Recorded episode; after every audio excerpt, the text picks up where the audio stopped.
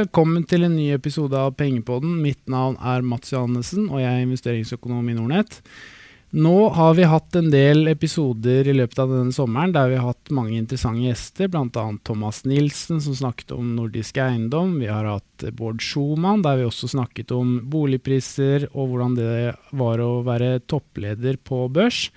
Eh, og fremover så kommer meg og Roger til å ta for oss den eh, kvartalssesongen som vi nå nylig har, eh, er i ferd med å legge bak oss, der vi kommer til å gå grundig gjennom både de amerikanske og de norske selskapene. Så det blir mest sannsynlig en dobbeltepisode der vi tar for oss det amerikanske markedet under ett i én episode, og det norske markedet under ett, og hvordan selskapene har rapportert.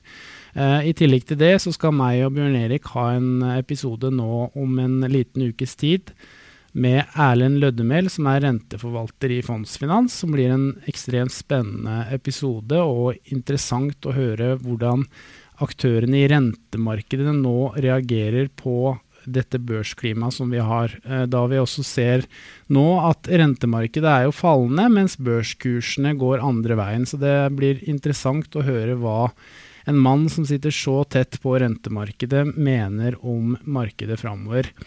Og i dag, så uh, i og med at det er kun meg her, så blir det litt kjedelig for dere å bare sitte og høre på meg prate i 20 eh, minutter til en halvtime. Så det vi har gjort da, er at vi har uh, kommer til å spille av et uh, foredrag som Stig Myrseth, forvalter i Dovre forvaltning, holdt for oss på et seminar vi hadde tidligere i mai måned.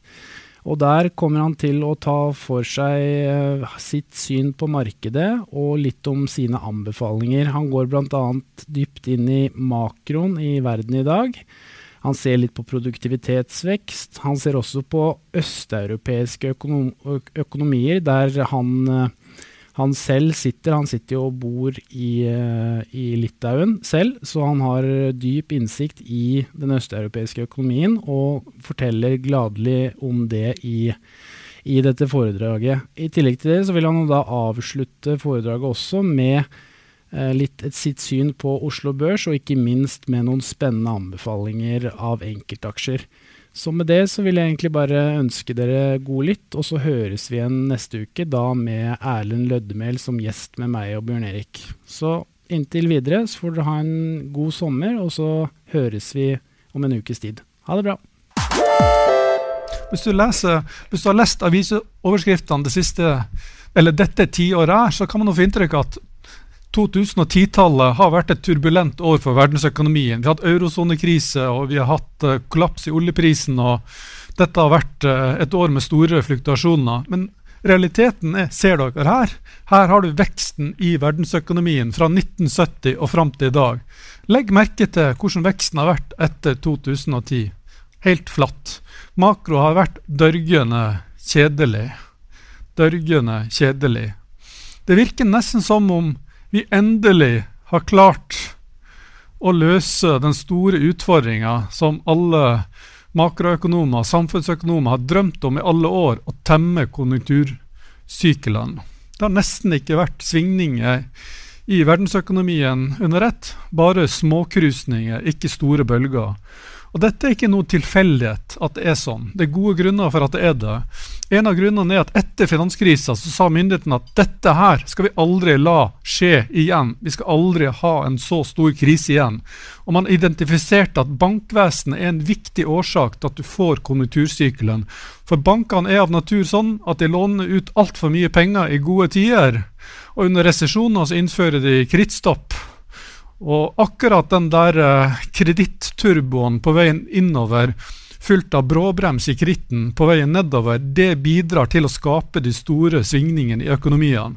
Og som vi alle vet nå, så har jo bank, eller myndighetene vært veldig opptatt av å temme den medsykliske atferden til bankvesenet ved å innføre høye kapitalkrav i gode tider, såkalte motsykliske kapitalkrav, slik at bankene ikke har vært i stand til å låne så mye penger under oppturen de siste årene. Men også andre grunner. Folk ble brennmerka av finanskrisa. Bedrifter ble brennmerka. Folk ble mye mer forsiktige og edruelige med å ta opp lån og investere penger. Alt dette har bidratt til at konjunkturutviklinga har vært veldig tam. Det har ikke vært noe hopp, sprett og spring, det har ikke vært noe tut og kjør etter finanskrisa. Det har vært en veldig gradvis oppgang. Og Mange sier at dette er litt skuffende at vi ikke har fått noen ny boom. Men hvis du ser på utviklinga på børsen, så har det egentlig vært helt greit. Aksjemarkedet har jo vært godt dette tiåret her. Og den tamme konjunkturutviklinga er positiv for børsen av to årsaker. For det første så er det sånn at når økonomien svinger mindre, så kan risikopremien gå ned i aksjemarkedet. For da blir ikke utslagene i inntjening så store i bedriftene som det de ellers ville vært. Den andre grunnen til det er at bærekraften i oppsvinget blir mye større. Den beste måten å unngå krise og resesjoner på, det er å unngå boom, boomene. Altså Har du ikke noe søt glød, så får du neppe noe sur side heller. Så nå snakker jo veldig mange om at nå kommer det snart en krise fordi oppgangen har vart i ti år. Og det har aldri vært en oppgang i USA som har vart mer enn ti år. Men min take når det gjelder makroen, er at dette kommer til å fortsette. Vi får mer av det samme. Fortsatt kjedelig makro, fortsatt minisykler, små krusninger. Ikke de store bølgene i økonomien. Dette kommer til å bli det lengste konjunkturoppsvinget noensinne i USA. Og det er ikke sånn at det er noen naturlov at etter ti år så må det bli en nedgangstid. Ta f.eks. Australia. Det har hatt sammenhengende økonomisk vekst i 27 år. Men vi vet jo at ingenting varer evig. Og det som jeg vil si er den største trusselen mot den tamme konjunkturutviklinga, dette gradvis oppsvinget, det er jo politikerne. Det er Trump, og det er Xi, og det er alle, alle disse andre. Verden blir nok ikke styrt med like stødig hånd som tidligere. Det som folk er mest bekymra over akkurat nå, er jo handelskrig. Vil handelskrigen føre til at du får den neste globale nedgangstida nå? Det er mange som er redd for det. Jeg er ikke like redd for det. Hvis det er sånn at disse forhandlingene med Kina bare kollapser fullstendig, og tollbarrierene går opp, så kommer det sikkert til å bli en korreksjon på 5% på Wall Street, kanskje 7-8% på Oslo Børs. Men jeg tror at det vil være en kjøpsanledning. Jeg tror ikke en sånn utvikling vil være nok til å tippe verden inn i resesjon. En av grunnene til det, at hvis det skjer, så kommer Kina til å iverksette store stimulanser. Da kommer de til å slippe løs eh, kreditten i økonomien. Og når det gjelder amerikansk økonomi, så er ikke den spesielt eh, eksportavhengig. Også kan du si, i forhold til Kina så er det sånn at eksport til USA er bare 3,5% av BNP. Mens f.eks. investeringer i uh, fixed asset, sånn som eiendom, er på 42% av BNP. Så også for Kina så er det sånn at det vil være negativt med handelskrig, men det vil ikke være noe katastrofe. Så en sånn utvikling tror jeg vil være en kjøpsmulighet. Handelskrig er ikke det som bekymrer meg mest, for å være helt ærlig. Selv om det får veldig mye overskrifter akkurat nå. En ting som bekymrer meg med, mer, det er det som skjer i Midtøsten, primært i forhold til Iran. Det er en farlig situasjon. USA har innført kraftige sanksjoner mot Iran. Blokkert uh, oljeeksporten, fjerna næringsgrunnlaget for uh, nasjonen. Og det er fare for at dette vil lede til en, en krise som truer, truer oljeforsyninga og kan føre til et oljeprissjakk. Altså, Iran har jo bl.a. stor påvirkning på hva som skjer i Irak. Irak eksporterer 3,5 millioner fat olje fra Basra-området, som ligger et steinkast unna Iran. Iran har lojale militser innenfor Irak. Så det er klart en måte de kan slå tilbake mot Trump og gjøre livet surt for han og ødelegge amerikansk økonomi på, det er rett og slett slå ut den irakiske oljeproduksjonen. Ingen klarer å erstatte 3,5 millioner fat olje fra Basra-området. Så det er jo noe vi får følge med på og se hva som skjer uh, der nede. Det vil jeg si, det er en reell trussel. At du kan få et oljeprissjokk som fører til en grunn resesjon i verdensøkonomien. Men verdensøkonomien er ikke så oljeavhengig som på 70-tallet, så det blir ikke noe veldig dyp uh, nedgangstid. Skulle det skje, så vil jo Norge og Oslo Børs som vanlig være en krigsprofitør. Så for de som sitter med oljerelaterte papirer, så vil det være bra. For de som eier teknologiaksjer og andre sektorer, så vil man tape penger. Den største trusselen på lengre sikt er populisme. Vi ser jo hele altså Jeg husker jeg kom til å tenke her Hva han het han der norske finansministeren under bankkrisa på 90-tallet? Var det Stigbjørn Johnsen han hette? Han, han hedmarkingen som sa det at nå må vi alle stramme livremma. Nå skal vi alle stramme livremma. Og så tok alle og stramma livremma. Og vi kom oss gjennom krisa. Det funker ikke nå lenger. Hvis du nå sier til velgerne at nå skal vi stramme livremma og kutte, eh, velgerne tåler ikke smerte lenger. Da blir du kasta ut, da blir du stemt ut uh, nærmest uh, på dagen. Så nå har du overbudspolitikk overalt. Du ser bare det at sånne som Angela Merkel, som var litt sånn ansvarlige, de taper, taper stemmene og er på vei ut. Populistene er på vei inn. Nå handler det om å bruke mest mulig penger. Trump kritiserer til stadig vekk den amerikanske sentralbanken for å ha heva renta. Han vil at den skal senke renta. Samtidig går underskuddet på statsbudsjettet bare i været. Hvis, hadde, hvis, noen hadde visst dere, eller hvis jeg hadde hatt et chart her av amerikanske statsfinanser og underskuddet på budsjettet, og ikke sagt uh, hvilke land det her var, så hadde dere kanskje tenkt at dette er en bananrepublikk i Latin-Amerika. Men dette er Trumpistan. Dette er dette er USA. Og dette kommer til å være inflatorisk på sikt. Populisme og overbudspolitikk er inflatorisk på sikt. Dette kommer til å lede til økt inflasjon. Dette kommer til å lede til økte renter. Det er det som jeg tror vil være den store, langsiktige utfordringa. Forrige gang du hadde en amerikansk president som prøvde å styre hvordan renta skulle settes i USA, var på 70-tallet. Det var president Nixon. Det førte til inflasjon. Og jeg tror at det er den veien det, denne oppgangskonjunkturen vi har hatt nå de siste ti årene, det som til slutt kommer til å knekke den, det tror jeg er prispress, inflasjon. Inflasjon går opp. Renten går opp pga. det. Men hvis det blir en inflatorisk krise eller en stagflatorisk krise, husk så vil det være veldig forskjellig fra finanskrisa, det vil være veldig forskjellig fra dotcom-krisa. Det var deflatoriske kriser. I en deflatorisk krise så skal du sette pengene dine i statsobligasjoner eller i cash. I en stagflatorisk krise så skal du ikke ha det i statsobligasjoner. Cash er heller ikke nødvendigvis det beste. Under stagflatoriske kriser, hvis du ser på 70-tallet, så gjorde f.eks. råvarerelaterte aksjer det veldig godt, da kan det godt være at det er det man skal investere i. Så det, så det, er sånn at det er ikke så enkelt å si at nå kommer det en krise, nå kan ikke oppgangen vare mye lenger, så nå skal man bare gjøre det samme som, som, som, som i de tidligere krisene. Jeg tror den neste krisa blir uh, forskjellig. Og litt av grunnen til at det enkelte sektorer som gjør det bra i en stagflatorisk krise, er ta f.eks. og tenk på et gruveselskap, eller ta f.eks. et shippingrederi. Hva er den største kostnaden i den typen kapitalintensive virksomheter? Jo, det er nedskrivninger, det er avskrivninger på tidligere investeringer, byggekostnaden eller innkjøpsprisen av de skipene. Selv om det blir høy inflasjon, så går ikke de kostnadene opp. Det er konstante avskrivninger fordi kost, det sunk kost som er tatt tidligere. Men ofte er det jo sånn at skipsraten, eller prisen på malmen du selger, den følger inflasjon i samfunnet. Så det er sånn at i sånne selskaper så er det sånn at kostnadssida den påvirkes mye mindre av inflasjon enn inntektssida. Dermed får du økte marginer i den typen virksomheter. Så hvis du tror på økt inflasjon og stagflasjon så, så ville jeg sett på en del sånne aksjer. De kan være veldig interessante på lengre sikt. Så det er ikke sånn at bare det er krise, så skal man gå helt ut av aksjer og gå inn i, i statsobligasjoner. Det avhenger av hvilken type krise det blir. Yes, Det var verdensøkonomien. Så skal jeg snakke litt om de avanserte økonomiene. Det som vi tidligere kalte industrilandene.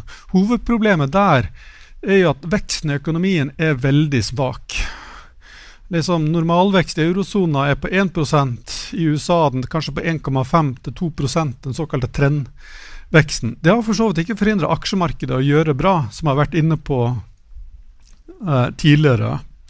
Men det er klart, over tid så, så er det jo sånn at uh, er veksten i økonomien svak, så, så øker ikke lønningen og velstanden like raskt i samfunnet. Og Dette er et av de store dilemmaene. Hva skyldes det? Alle snakker om den fjerde industrielle revolusjonen.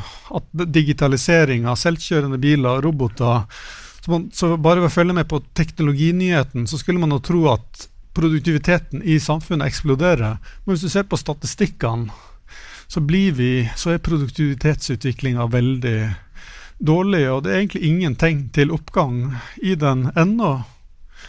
Uh, Og det er et lite mysterium hvor alle sitter seg og, og klør seg i hodet. Hvorfor er det sånn? Men det er ikke sikkert at problemet er teknologien. Det kan være at problemet er vi som bruker teknologien, uh, folk flest. Verdens viktigste trend har snudd. Før så var det sånn at folk ble jevnt over mer intelligente. Når folk uh, har gått inn i førstegangstjeneste i Norge, som har målt, målt IQ-en til rekruttene, den toppa for det årskullet som ble født rundt 1970. Og siden den gang så har den falt med rundt 5 prosentpoeng.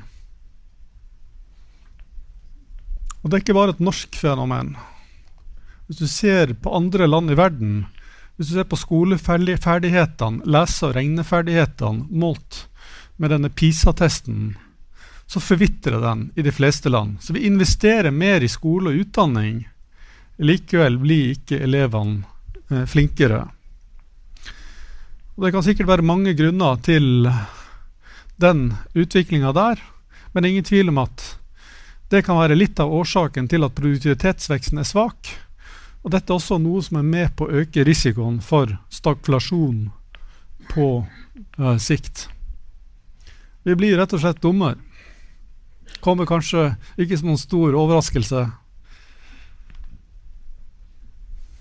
Men nå er det dokumentert. Økonomisk vekst er jo mangelvare i de avanserte økonomiene.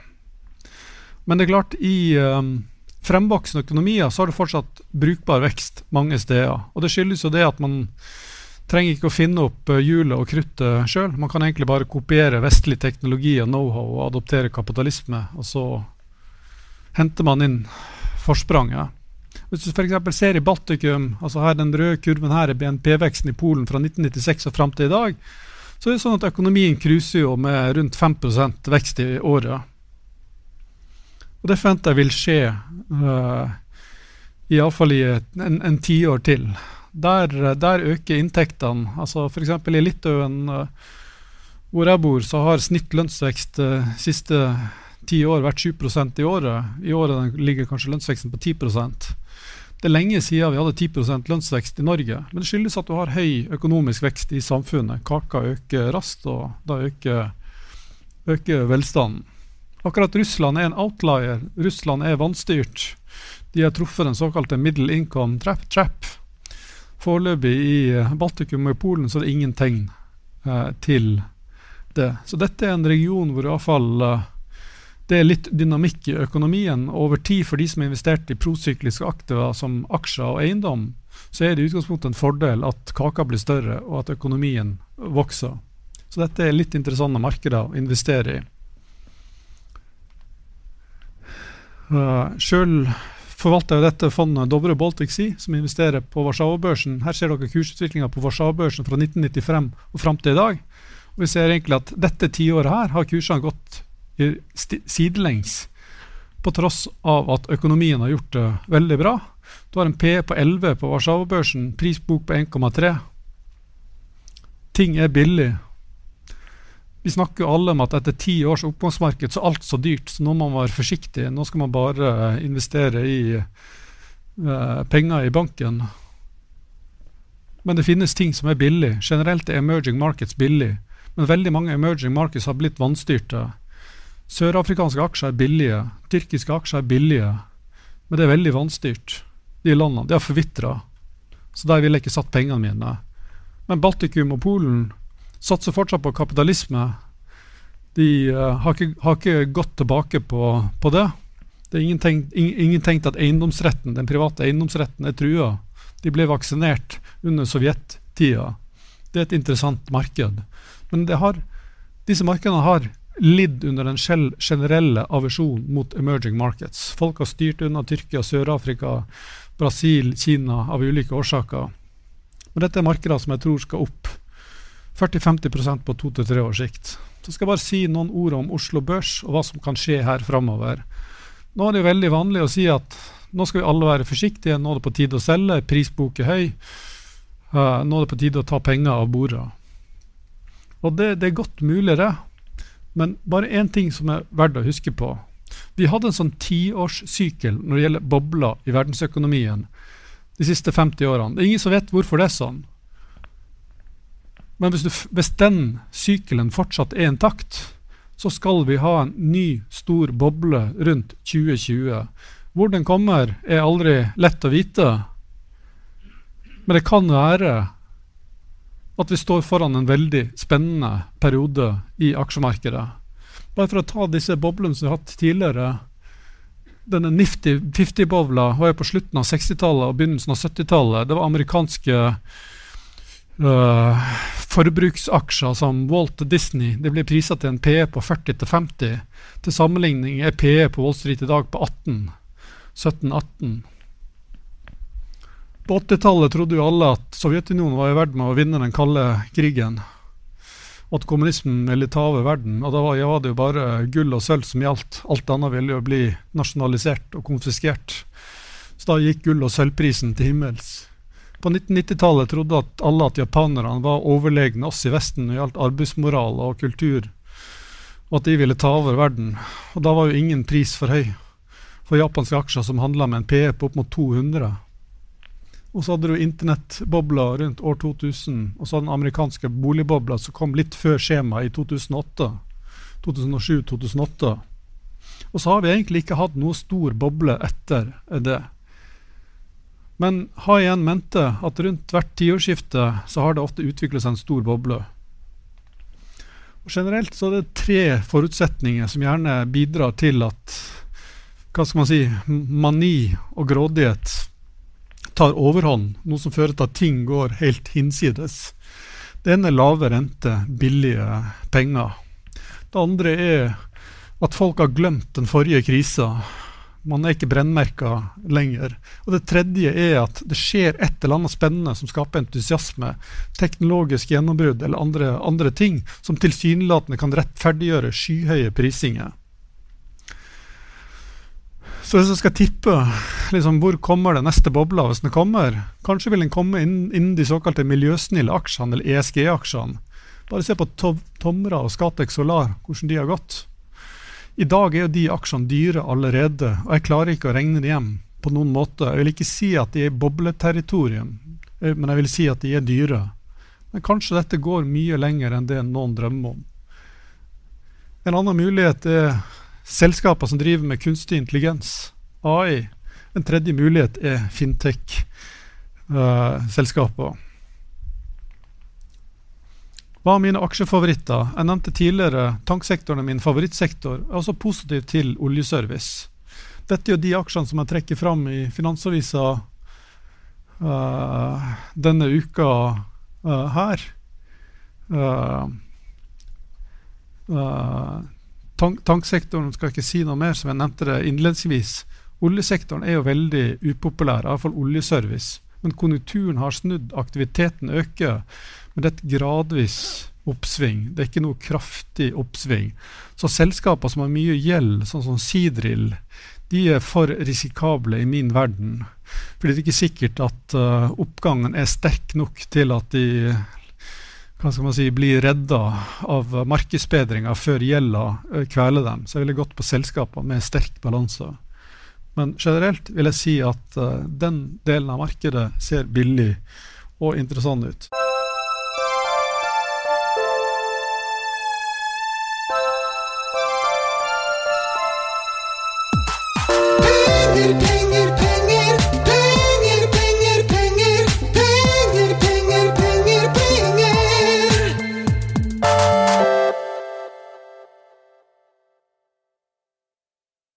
Denne podkasten skal anses som markedsføringsmateriell, og innholdet må ikke oppfattes som en investeringsanbefaling.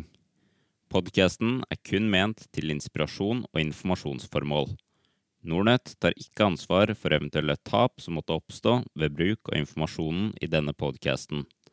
Les mer på disclaimer på nordnett.no.